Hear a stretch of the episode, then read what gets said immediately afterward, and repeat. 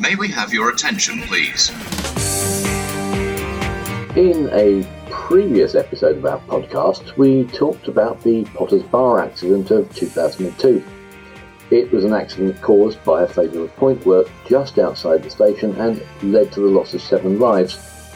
A couple of years before, another asset related accident occurred at Hatfield. With me again to talk about that accident and what we must learn from it is Greg Morse. Greg, welcome back to the RSSB podcast. Let's get straight into the detail. Could you tell us what happened at Hatfield? Thanks, Ant. Yes, this accident occurred on the 17th of October 2000, not long into the new millennium. That morning, train 1 Delta 38, the 1210 King's Cross Leeds, was making good time after a right time departure from the capital. By 12.23, it was rounding the Welham Curve at about 115 miles an hour. After passing under the Oxleas Avenue overbridge, the driver and the trainee sitting at the controls noticed that the brake pipe pressure had fallen to zero, initiating a full brake application. What on earth had happened? Well, the reason soon became apparent derailment. One carriage, the buffet car, had struck and brought down an OLE stanchion. The buffet car then overturned and carried on to strike two masts more, the second of which penetrated the vehicle from roof to floor. It was here that the four fatalities occurred. Over 70 people were also injured, four of them seriously, including two members of staff. 21 investigators were eventually involved, including specialists in rail and general engineering. They found that the high rail of the canted curve at Welham had broken into over 300 pieces. Beyond this, the rail was intact, though displaced for about 44 metres, though there was a further fragmented length of 54 metres beyond that. The Health and Safety Executive closed the East Coast Main Line for three weeks to undertake what it called a forensic fingertip search. But what had already been learned, quite quickly, sparked concern within Railtrack about the rail condition elsewhere on the network, sparked too the blanket imposition of a huge number of speed restrictions, many for 20 miles an hour. Sir Alastair Morton, chairman of the Strategic Rail Authority back then, was moved to declare the whole thing an institutional nervous breakdown. Thank you, Greg, for describing the incident. Would you tell us a little bit more now about the reasons for the rail break? Track suffers more when trains have wheels with flat sections and when there's poor jointing and poor packing under the rail. This heightens fatigue, which can lead to cracks or fractures if not detected. In some cases, cracks develop deep and downward in a way that weakens the rail. Those near the gauge corner became known as GCC, or gauge corner cracks. GCC had first been noticed in the early days of diesel traction when heavily laden wheel sets revolving at higher speeds were found to flake the railheads. Instances were few at first, but started to become more frequent on the West Coast main line in the 80s, partly as a result of the high tractive effort exerted by electric locomotives. And this led to a series of reports in the 90s, started by BR and taken forward by Railtrack, which showed GCC to be playing an increasing role in broken rail incidents. The higher rail on super elevated curves was the most vulnerable due to the higher contact stresses at the wheel rail interface there.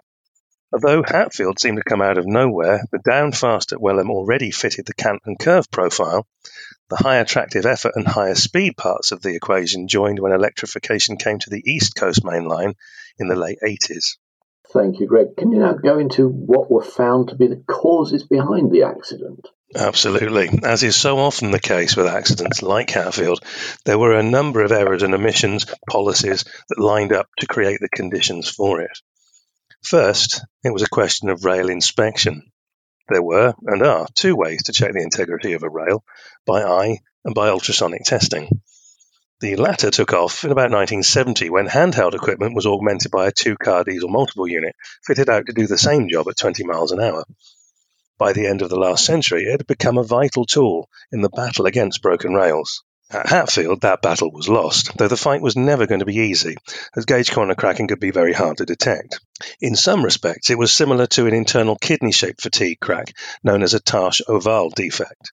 However, GCC differed from one of those in that the latter could be picked up by regular ultrasonic testing techniques, whereas the former could propagate at a different angle, allowing it therefore to evade the probe. And to be very brief about all the detail that you can imagine lies behind that situation, the new ultrasonic testing procedures that could have detected the fault at Hatfield were not being made frequently enough. Elsewhere on the network, GCC had been appearing in the causal chains of a growing number of broken rail incidents, and to be fair, Railtrack was far from oblivious. Back in November 1999, in fact, it had told its contractor to list the places where GCC was present on high speed, high canted track. That list, delivered in December, identified several priority sites, and some of the worst were in the Hatfield and Welham area and were deemed to require renewal within a month. A temporary speed restriction should have been imposed at this point to ease pressure on the rail, but it wasn't. And by the end of March 2000, however, the condition of that rail had deteriorated enough for replacement to be brought forward to the third week in April. But alas, that rail was not delivered until April the 28th after three failed attempts to do so. Overrunning work at Hatfield caused more delay, pushing the work back until a new application was made for various dates up to January the 28th, 2001. Too late, of course, as it turned out. Thank you, Greg. From our 21st century perspective, this looks like so much incompetence or misfortune.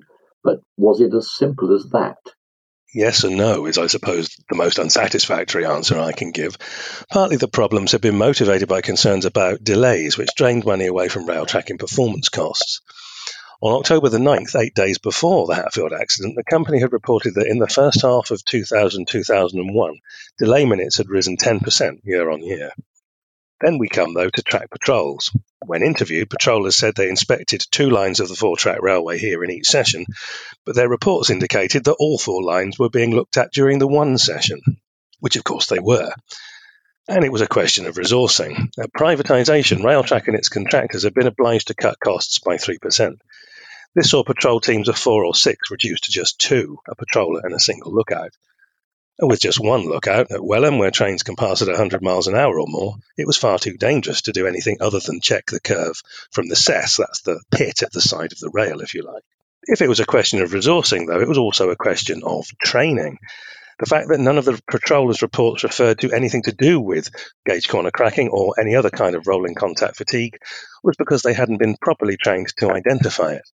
More worryingly, the last patroller to inspect the Welham Green curve before the accident told railway safety's investigators that he'd never been trained to recognise gauge corner cracking or understand the risks that it brought with it. So he lacked the, the complete picture.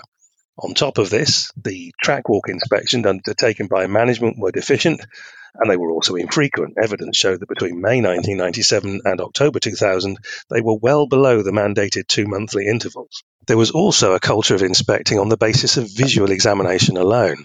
Behind this were failures in the management of defects and a failure to provide a safe system of work to allow staff to carry out effective inspections. Such difficulties were not communicated to management, on top of which resource shortages and staff turnover resulted in the absence of knowledgeable and experienced staff. In interview, Railtrack's London North Eastern Compliance and Engineering Manager said he was unable to follow a discussion of track work at Hitchin because he didn't understand it. In interview, the Zone Quality Standards Manager said he had neither knowledge of railway engineering nor railway safety. And there's a, a place for a dramatic pause if ever there was one out. Indeed, having no knowledge of railways if you're involved in railway safety does seem somewhat concerning. But RSSB now monitors trends very extensively. What were the statistics saying at the time of the Hatfield incident? Broken rails have been on the up since privatisation. The Health and Safety Executive's Railway Safety Statistics Bulletin had reported a 21% rise from about 755 in 1997-98 to 937 in 98-99. Tom Winsor, who became the rail regulator in July 99 when it was embodied in, in one person, if you like, was concerned that the company was breaching its network licensing conditions. He wrote to Railtrack on August the 12th demanding more clarity on what it deemed acceptable. Railtrack Safety and Standards Directorate Audit Report for 99 showed that part of the problem may have been the new Project Destiny strategy. Devised by management consultants McKinsey, this focused on the idea that replacing assets only when necessary and not fixed time intervals was the best solution. To do that successfully, you need excellent knowledge of your asset condition. Railtrack had no such thing. As the audit report said, the just in time approach led to major shifts from track renewals to track maintenance. Part of the problem had been that within Railtrack there was no one system that allowed the company to view the total number and types of defects affecting the track at any one time. Railtrack's asset database was incomplete and inaccurate, which meant they had little idea about what assets they had, their condition, and expected life expiry. Instead, they relied on information from contractors, all of whom used different systems. Part of the problem, too, was the depression of the professional engineering role within Railtrack HQ and the London North Eastern Zone levels. I alluded to that just now. But it wasn't just the one zone, of course. It was, in fact, an early policy of Railtrack to get rid of anyone with engineering experience in the belief that outsourcing was best. This left Railtrack's engineering seam somewhat thin. Very thin indeed, Greg. But in the 20 years since the Hatfield accident, how have we progressed? The bitter irony about Hatfield is that the route to improvement had already been set, for the Transport Technology Centre had already been commissioned to investigate broken rails and Railtrack's management of them. The report was published that November, one month after the accident. It, and of course Hatfield itself, led to the establishment of a task force to research metallurgy, wheel rail interaction, brakes, suspension, and ultrasonic rail flaw detection, the fruits of which were born in subsequent years. And of course, when RSSB came along, we were able to set up systems interface committees, basically getting the right people around the right tables at the right time. One of these, six, deals with the vehicle track interface, which includes rolling contact fatigue and adhesion, issues that were particularly relevant to Hatfield. This process and the research it spawned meant that things did get better. Thanks to Hatfield, in fact, the industry now has a much better understanding of rail failure modes and how to manage them more effectively. Technology too has improved, plain line pattern recognition and eddy current testing, for example, allowing a much more accurate picture of rail condition to be captured. Thanks to these measures and more, broken rails have fallen from a 40 year average of 750 a year between 1970 and 2010 to an 8 year average of around 150 over the last decade. Yet, despite attention turning to the digital railway and the vagaries of software integrity, quite rightly, trains do still run on rails. Bolt this to the fact that the demographic of rail management is getting ever younger, and it's clear that the lessons of Hatfield will need to be carried forward for some years to come. Thank you very much, Greg, for taking us all the way through that. As you say, trains still run on rails, regardless of the increasing roles played by software and other digital systems.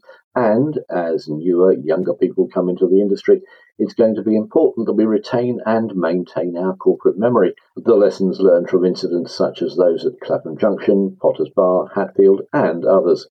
I must thank you again, this time for leading us into a new series of podcasts that will be starting in August about the many aspects of asset integrity and how best to manage it. And thank you all for listening. As I said, more to come on asset integrity and a wide range of other topics in the coming months. So, until the next time, stay safe.